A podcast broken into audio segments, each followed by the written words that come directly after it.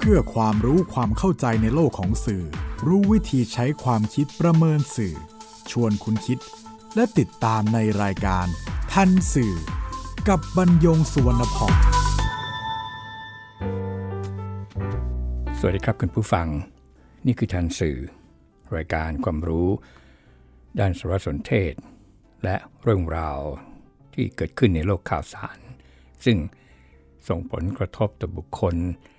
หรือสังคม อันเนื่องมาจากเนื้อหาและสื่อนำมาเรียนรู้ร่วมกันเพื่อก้าวไปสู่สังคมคุณภาพ ออกอากาศทางไทย PBS Digital Radio and Podcast บรรยงสวนพองดำเนินรายการ จิตกรีนเมฆเหลืองประสานงานทันสิวันนี้นำเรื่องงานวิจัยฆ่าตัวตาย 38 ราย มาพูดคุยกับคุณผู้ฟัง เมื่อวันศุกร์ที่ 24 เมษายน 2563 คณะนักวิจัย โครงการวิจัยคนจนเมือง ที่เปลี่ยนไปในสังคมเมืองที่กำลังเปลี่ยนแปลง คณะนี้ก็มีศาสตราจารย์ ดรอัจจักรสัตยานุรักษ์คณะมนุษยศาสตร์ มหาวิทยาลัยเชียงใหม่ รองศาสตราจารย์สมชาย ปรีชาศิลปกุล คณะนิติศาสตร์ มหาวิทยาลัยเชียงใหม่ รองศาสตราจารย์ ดรประภาสปิ่นตบแต่ง คณะรัฐศาสตร์จุฬาลงกรณ์มหาวิทยาลัย ผู้ช่วยศาสตราจารย์ดรบุญเลิศ วิเศษปรีชา คณะสังคมวิทยา และมนุษยวิทยา มหาวิทยาลัยธรรมศาสตร์ รองศาสตราจารย์ ดรนัทพงศ์จิตนิรัตรองอธิการบดีฝ่าย วิจัย มหาวิทยาลัยทักษิณผู้ช่วยศาสตราจารย์ ดรธนิตโตอดิแพทย์ คณะมนุษยศาสตร์และสังคมศาสตร์ มหาวิทยาลัยบุรพา และผู้ช่วยศาสตราจารย์ ดรธนพฤกษ์ชามรัตคณะมนุษยศาสตร์และสังคมศาสตร์ มหาวิทยาลัยขอนแก่น ก็มีการถแถลงผลการรวบรวมข้อมูลผู้เสียชีวิต และคนที่ฆ่าตัวตายจากโรคไวรัสโควิด -19 ผู้ที่ออกมาแถลงคือรองศาสตราจารย์สมชายปรีชาศิลปกุล คณะนิติศาสตร์ มหาวิทยาลัยเชียงใหม่ก็เรียนคุณผู้ฟังด้วยรายละเอียดของข้อมูลที่ทางคณะ โดยรองศาสตราจารย์สมชายนำเสนอก่อนนะครับ ภายหลังจากการแพร่ระบาดของไวรัสโควิด -19 ในสังคมไทย รัฐบาลได้เลือกใช้มาตรการอย่างเข้มงวดและรุนแรงในการควบคุมโรค เช่น นโยบายการปิดห้างสรรพสินค้า การรณรงค์อยู่บ้านหยุดเชื้อเพื่อชาติ การปิดเมืองหรือล็อกดาวน์ไม่ให้มีการเคลื่อนย้ายของประชาชนได้อย่างเสรี การปิดสถานบันเทิง การปิดตลาดนัด ไม่อนุญาตให้นั่งในร้านขายอาหาร และอื่นๆ ในด้านหนึ่งรู้ราวกับว่าสังคมไทยจะสามารถรับมือกับการแพร่ระบาดของไวรัสได้ ในระดับที่น่าพึงพอใจ ดังจะพิจารณาได้จากจำนวนผู้เชื้อ และผู้เสียชีวิตด้วยสาเหตุของการติดเชื้อไวรัสมีจำนวนที่น้อยลงเป็นอย่างมาก ภายในช่วงเดือนเมษายน 2563 แน่นอน ว่าเหตุการณ์ดังกล่าวเป็นสิ่งที่น่ายินดีสำหรับพวกเราทุกคนที่อยู่ร่วมกันในสังคมแห่งนี้ ในขณะเดียวกัน ก็ปรากฏข่าวการฆ่าตัวตายของประชาชนอย่างแพร่หลายด้วยเช่นกัน แล้วก็มีข้อมูลที่แสดงอย่างชัดเจนว่า เป็นผลกระทบสืบเนื่อง จากมาตรการต่างๆ ของรัฐที่ได้ประกาศบังคับใช้ตั้งแต่ 22 มีนาคม 2563 เป็นต้นมา เนื่องจากมาตรการของรัฐมุ่งเน้นการจัดการด้านสาธารณสุข แต่ละเลยการจัดเตรียมมาตรการบรรเทาผลกระทบทางด้านเศรษฐกิจอย่างทันท่วงที โครงการวิจัย มีสมมุติฐานว่า ผลกระทบต่อประชาชนจะเกิดติดตามมาอย่างชัดเจน และรุนแรงขึ้นภายในหนึ่งสัปดาห์ จึงได้ทำการเก็บ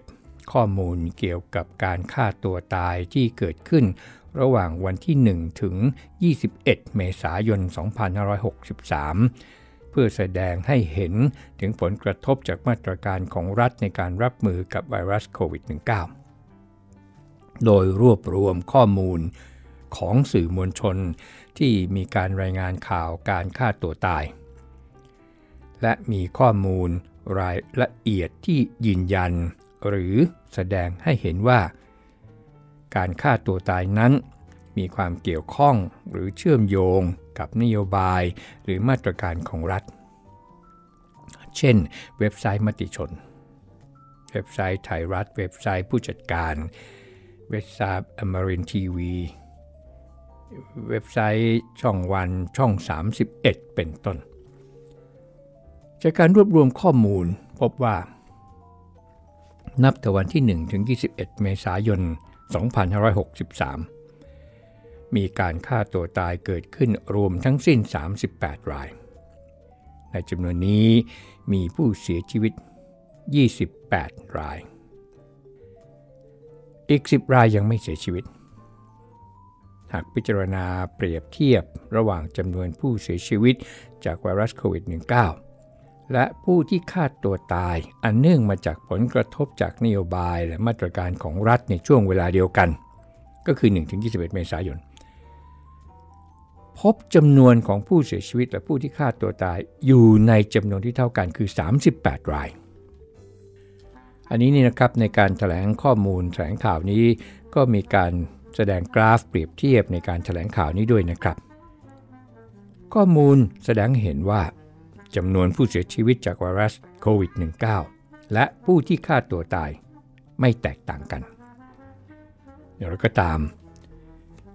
รัฐบาลกลับให้ความสำคัญเฉพาะการเสียชีวิตจากโรคโควิด -19 โดยตรง ดังที่มีการถแถลงข่าวรายวัน การประกาศใช้มาตรการอย่างเข้มงวด การทุ่มเททรัพยากรอย่างมหาศาล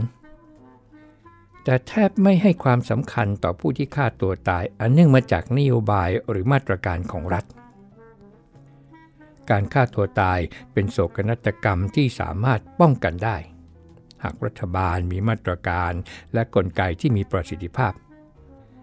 การฆ่าตัวตายที่เกิดขึ้น จึงเป็นข้อบ่งชี้ถึงความล้มเหลวของการจัดการของรัฐอย่างรุนแรง จนกระทั่งมีคนกลุ่มหนึ่งต้องตัดสินใจฆ่าตัวเอง เพื่อให้หลุดพ้น จากความเดือดร้อนที่เผชิญอยู่ หลายกรณีปรากฏอย่างชัดเจนว่า ความล่าช้าและความไร้ประสิทธิภาพในกรณีเงินเยียวยา 5,000 บาท คือสาเหตุแห่งการฆ่าตัวตาย นอกจากนี้หากพิจารณาในรายละเอียดของผู้ที่ทำการฆ่าตัวตาย พบเพศชาย 27 ราย เพศหญิง 11 ราย เป็นลูกจ้างเป็นผู้ประกอบการอิสระ 35 ราย เช่น พ่อค้าแม่ค้า คนขับรถ เด็กเสิร์ฟ ช่างเชื่อม เป็นต้น เป็นผู้ประกอบการเจ้าของธุรกิจรายย่อย 3 ราย แล้วก็ทั้งหมดนี้อายุเฉลี่ย 40 ปี ข้อเท็จจริงสามารถตั้งข้อสังเกตได้ว่า ผู้ที่ได้รับผลกระทบอย่างรุนแรงจากนโยบายและมาตรการของรัฐ คือกลุ่มลูกจ้าง แรงงานอิสระ โดยเฉพาะอย่างยิ่งกลุ่มคนจนเมืองซึ่งต้องตกงาน แต่ว่าไม่ได้รับการช่วยเหลือ หรือเยียวยาจากทางภาครัฐอย่างทันท่วงทีและผู้ประกอบการรายย่อยเป็นอีกส่วน ที่ได้รับผลกระทบอย่างรุนแรงด้วยเช่นกัน นอกจากนี้ ส่วนใหญ่ของผู้ที่ฆ่าตัวตาย เป็นผู้ที่อยู่ในวัยทำงาน และมีบทบาทสำคัญในการเป็นเสาหลัก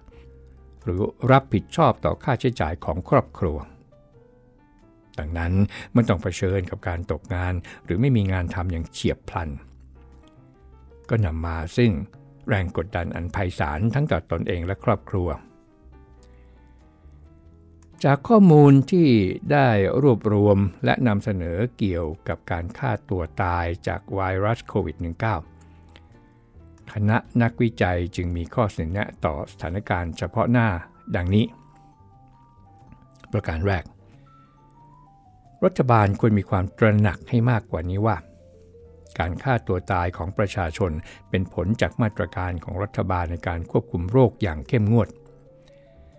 แต่กลับไม่มีมาตรการในการเยียวยาประชาชนที่ได้รับผลกระทบอย่างทันท่วงทีและครอบคลุมประชาชนที่เดือดร้อนทุกกลุ่ม เราก็คือคณะนักวิจัยนะครับ หวังว่ารัฐบาลจะมีมโนธรรมสำนึก และพยายามป้องกันไม่ให้เกิดเหตุฆ่าตัวตายขึ้นอีก อย่างน้อยต้องมีการจัดเตรียมสายด่วนให้ประชาชนที่กำลังเดือดร้อนอย่างแสนสาหัส ได้แจ้งปัญหา และมีเจ้าหน้าที่เข้าไปช่วยเหลืออย่างทันท่วงทีก่อนที่ประชาชนจะตัดสินใจฆ่าตัวตายไปมากกว่านี้ ข่าวประชาชนฆ่าตัวตายจากพิษโควิด -19 ไม่ควรจะเกิดขึ้นอีกนับแต่นี้เป็นต้นไป ประการที่ 2 รัฐบาลต้องปรับเปลี่ยนการให้เงินเยียวยาในโครงการคนไทยไม่ทิ้งกัน ให้กว้างขวาง และรวดเร็วบนฐานคิด ช่วยเหลือให้ทั่วหน้า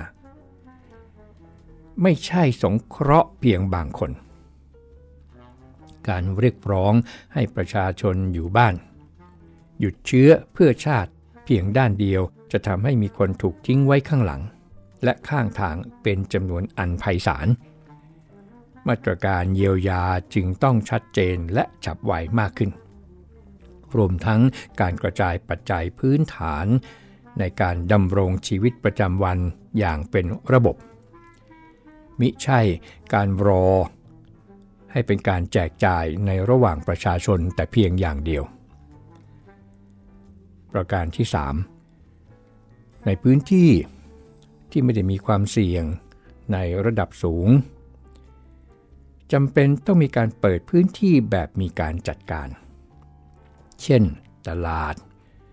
ร้านค้ารายย่อยเป็นต้น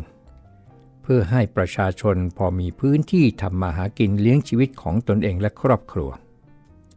ช่วงเวลาที่ผ่านมา ก็แสดงให้เห็นว่า หากมีการจัดการที่มีระบบ และด้วยความร่วมมือจากองค์กรต่างๆ ทั้งประชาชน ภาคเอกชน และหน่วยงานรัฐ ก็จะสามารถมีการบริหารจัดการที่มีประสิทธิภาพและปลอดภัยไปพร้อมกันได้ ประการที่ 4 รัฐบาลต้องยกเลิกการใช้กฎหมายและมาตรการต่างๆ ที่สร้างความทุกข์ยากให้กับประชาชนโดยไม่จำเป็น ไม่ว่าจะเป็นการสร้างความยุ่งยากในการแจกจ่ายอาหารของประชาชน การข่มขู่ว่าจะมีการใช้อำนาจตามพระราชกำหนดการบริหารราชการในสถานการณ์ฉุกเฉิน ต่อผู้ประสงค์จะแจกอาหาร การจับกลุ่มคนไร้บ้านด้วยข้อหาฝ่าฝืน พระราชกำหนดการบริหารราชการในสถานการณ์ฉุกเฉิน การจับกลุ่มและลงโทษบุคคลด้วยมาตรฐานที่แตกต่างกันในการกระทำเดียวกันเป็นต้น การรับมือกับไวรัสโควิด -19 เป็นสิ่งจำเป็นที่ไม่อาจหลีกเลี่ยง แต่การใช้มาตรการรับมือกับปัญหานี้ก็ควรเป็นไปเพื่อให้ประชาชนทุกคนสามารถก้าวพ้นจากปัญหาไปได้ รัฐบาลไม่ควรใช้นโยบาย กฎหมาย หรือมาตรการอย่างเข้มข้นจนสร้างภาระและความเดือดร้อนให้กับประชาชนในระดับที่ไม่สามารถประกอบอาชีพหารายได้เลี้ยงตัวเองและครอบครัว การดำเนินนโยบาย ที่มุ่งเน้นแต่การควบคุมโรคโดยปราศจากความรู้และความเข้าใจถึงชีวิตของประชาชนคนธรรมดา อาจทำให้เราได้สังคมที่หลุดพ้นไปจากไวรัสโควิด -19 แต่จะดาดดื่นไปด้วยซากศพของประชาชนในระหว่างทาง กรณีเช่นนี้ย่อมไม่อาจนับว่าสังคมไทยประสบความสำเร็จ ในการรเผชิญหน้า กับการรับมือกับโรคร้ายครั้งนี้แต่อย่างใด นั่นก็เป็นการถแถลงข่าว เรื่องข้อมูลฆ่าตัวตายของคณะวิจัยชุดนี้เรียนคุณผู้ฟังเป็นข้อมูลเพิ่มเติมว่างานวิจัยชิ้นนี้ ได้รับการสนับสนุนจากสำนักงงานกรรมการส่งเสริมวิทยาศาสตร์ วิจัย และนวัตกรรม หรือสกสว ซึ่งอยู่ภายใต้กระทรวงอุดมศึกษานี่นะครับ อีกสักครู่ครับ คุณกำลังฟังรายการ ทันสื่อกับบรรยงสุวรรณพ่อง ครับหลังสื่อมวลชนรายงานการถแถลงข่าวนี้ออกไป ก็มีผู้แสดงความเห็นไปในหลายทาง ทั้งที่เห็นว่าเอองานวิจัยนี้เนี่ยกำลังชี้ให้เห็นข้อผิดพลาดของรัฐบาล หรือแม้แต่ผู้อยู่ในสายวิชาการ ที่ก็ไม่ได้เข้มมาทางสถิติศาสตร์เอง ก็ยังมีความเห็นสอดคล้องกับข้อมูลนี้ และโดยเฉพาะความน่าเชื่อถือจากตำแหน่งทางวิชาการของผู้ทำโครงการวิจัยที่มีทั้งศาสตราจารย์ รองศาสตราจารย์ ผู้ช่วยศาสตราจารย์ทั้งสังคมศาสตร์ มนุษยศาสตร์ รัฐศาสตร์ มนุษยวิทยา สังคมวิทยา และก็กลุ่มผู้เห็นต่าง ก็มีอีกเช่นกันนะครับ โดยเฉพาะนักวิชาการด้วยกัน ก็ขอนำเสนอความเห็นอีกด้านหนึ่ง ให้คุณผู้ฟังได้ทราบครับ เริ่มโดยศาสตราจารย์ดรยุบลเบญจรงคกุล คณะบดีคณะนิเทศศาสตร์ และนวัตกรรมการจัดการสถาบันบัณฑิตพัฒนาบริหารศาสตร์ท่านเป็นอดีตคณะบดีนิเทศศาสตร์จุฬาด้วยได้อธิบายคำว่าตัวเลขสะสม บอกว่านี่เป็นค่าของข้อมูลที่มันเกิดขึ้นทิศทางเดียวกัน ถ้าไม่ใช่ทิศทางเดียวกันมันสะสมไม่ได้ คือเพิ่มขึ้นเท่านั้นสะสมอย่างเพิ่มขึ้นเท่านั้น เมื่อข้อมูลทั้งสองชุดก็คือข้อมูลของผู้ฆ่าตัวตาย กับข้อมูลของผู้เสียชีวิตจากโควิด -19 มันเป็นตัวเลขสะสมทั้งคู่ การเคลื่อนไหวของค่าคะแนนก็เป็นไปในทิศทางเดียวกัน แต่อาจารย์ยุบลบอกว่า การสรุปว่ามีความสัมพันธ์กันนั้นเป็นการนำตัวเลขมาจัดแสดงหลอกตาผู้ที่ไม่เข้าใจ และถ้าจะสรุปว่าสองเหตุการณ์เป็นผลที่มาจากเหตุเดียวกัน ยิ่งไม่ได้เลย เพราะข้อมูล 2 เดือนยังบอกอะไรไม่ได้แน่นอน ยังจำเป็นต้องมีการศึกษาในเชิงลึก จึงจะเห็นเหตุที่แท้จริงของการฆ่าตัวตาย ส่วนผู้ช่วยศาสตราจารย์ดรอานนท์ศักวรวิทย์ เป็นอาจารย์ประจำคณะสถิติประยุกต์ สถาบันบัณฑิตพัฒนาบริหารศาสตร์ เห็นว่าประการแรก การที่นักวิจัยเลือกเก็บข้อมูลสถิติการฆ่าตัวตายจากหนังสือพิมพ์ จากสถานีโทรทัศน์ที่ต้องการขายข่าว การฆ่าตัวตาย ตามธรรมดาเนี่ยมันจะไม่เป็นข่าว แต่ถ้าฆ่าตัวตายเพราะโควิด -19 มันจะเป็นข่าว เพราะอยู่ในกระแสที่น่าสนใจ การทำวิจัยและการเก็บข้อมูลจึงแบบนี้จึงถือว่ามีอคติจากการสุ่มเรียกว่า sampling bias ไม่อาจนำมาใช้อ้างอิงทางวิชาการได้ ไม่มีความเหมาะสมกับการใช้ศึกษาประเด็นที่มีความละเอียดอ่อน เช่น การฆ่าตัวตายได้ ประการที่ 2 การใช้กราฟสะสมคือ cumulative graph ในการนำเสนอข้อมูลสถิติการฆ่าตัวตาย ไม่เหมาะสมอย่างยิ่ง ถือว่าเป็นการโกหกด้วยสถิติอย่างหนึ่งอาจารย์ใช้คำนี้นะครับ ว่าถึงอย่างไร cumulative graph ก็ยังวิ่งขึ้น ก็ทำให้ดูน่ากลัวว่ามีคนฆ่าตัวตายเพิ่มขึ้นมาก กราฟสะสมจำนวนผู้ฆ่าตัวตายเพราะโควิด -19 ก็จัดว่าเป็นเท็จทางสถิติอย่างหนึ่ง เพราะทำให้ผู้อ่านเข้าใจผิดได้ ข้อนี้ก็ตรงกันกับของศาสตราจารย์ดรยุบลเบญจรงคกิจคณะบดี นิเทศศาสตร์นิดา ประการที่ 3 ข้อมูลสถิติการฆ่าตัวตายเพราะโควิด -19 ไม่ได้ตัดอิทธิพลของฤดูกาลที่เรียกกันว่า seasonality effect ของข้อมูล ก็เป็นลักษณะปกติของข้อมูลอนุกรมเวลายกตัวอย่างฤดูร้อนเนี่ยยอดขายน้ำมันลม ยอดขายไอศครีมก็จะเพิ่มขึ้น ฤดูหนาวก็จะขายได้น้อยลงไข้หวัดใหญ่ซึ่งเกิดจากไวรัสก็อาจจะรวมโควิด -19 เข้าไปด้วย มักระบาดมากในหน้าหนาว เพราะไวรัสเติบโตได้ดีในที่อากาศเย็น แม้กระทั่งการฆ่าตัวตายก็มีอิทธิพลของฤดูกาล เช่นในประเทศเมืองหนาว อิทธิพลการเห็นหิมะก็ทำให้เกิดการฆ่าตัวตายเพิ่มขึ้นในหน้าหนาว ซึ่งอธิบายได้ว่า สรีรวิทยาของมนุษย์ต้องสร้างสารสื่อประสาท บางตัว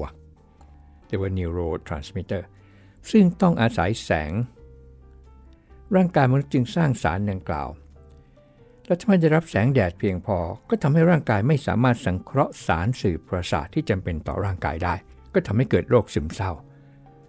แล้วก็นำไปสู่การฆ่าตัวตายเพิ่มมากขึ้นในฤดูหนาว ดังนั้น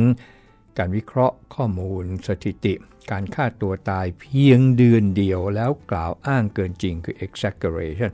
ไม่ได้ตัดหรือขจัดอิทธิพลของฤดูกาลออกไปเลย ประการที่ 4 สถิติการฆ่าตัวตาย เพราะโควิด -19 ไม่มีข้อมูลฐานที่เรียกกันว่าเบสไลน์คือไม่มีข้อมูลฐานอะไรในการเปรียบเทียบเลย แล้วจะรู้ได้อย่างไรว่าเกิดการฆ่าตัวตายมากกว่าปกติ เกิดการฆ่าตัวตายเพราะโควิด -19 ในกราฟสะสมที่นำเสนอโดยผู้วิจัยและผู้ถแถลงชุดนี้ มีการชี้แจงว่ามีจำนวนผู้ที่ฆ่าตัวตายจากโควิด -19 ตามการรายงานข่าวของนักข่าว ว่ามี 38 คน แต่จากข้อมูลสถิติการฆ่าตัวตายของกรมสุขภาพจิต มีคนไทยฆ่าตัวตายปีละประมาณ 4,000 คน หรือประมาณเดือนละ 380 คน หากดูจากข้อมูลฐานเช่นนี้แล้ว สถิติการฆ่าตัวตายจากโควิดตามการรายงานในหนังสือพิมพ์ก็เป็นเพียงประมาณร้อยละสิบจากข้อมูลเบสไลน์คร่าวๆในตารางเท่านั้น ประการที่ 5 สถิติการฆ่าตัวตายเพราะโควิด -19 ไม่มีหลักการใด ๆ ของการอนุมานเชิงสาเหตุที่เรียกกันว่า causal inference เลย แล้วจะรู้ได้อย่างไร ว่าอะไรเป็นสาเหตุของอะไร ตายเพราะโควิด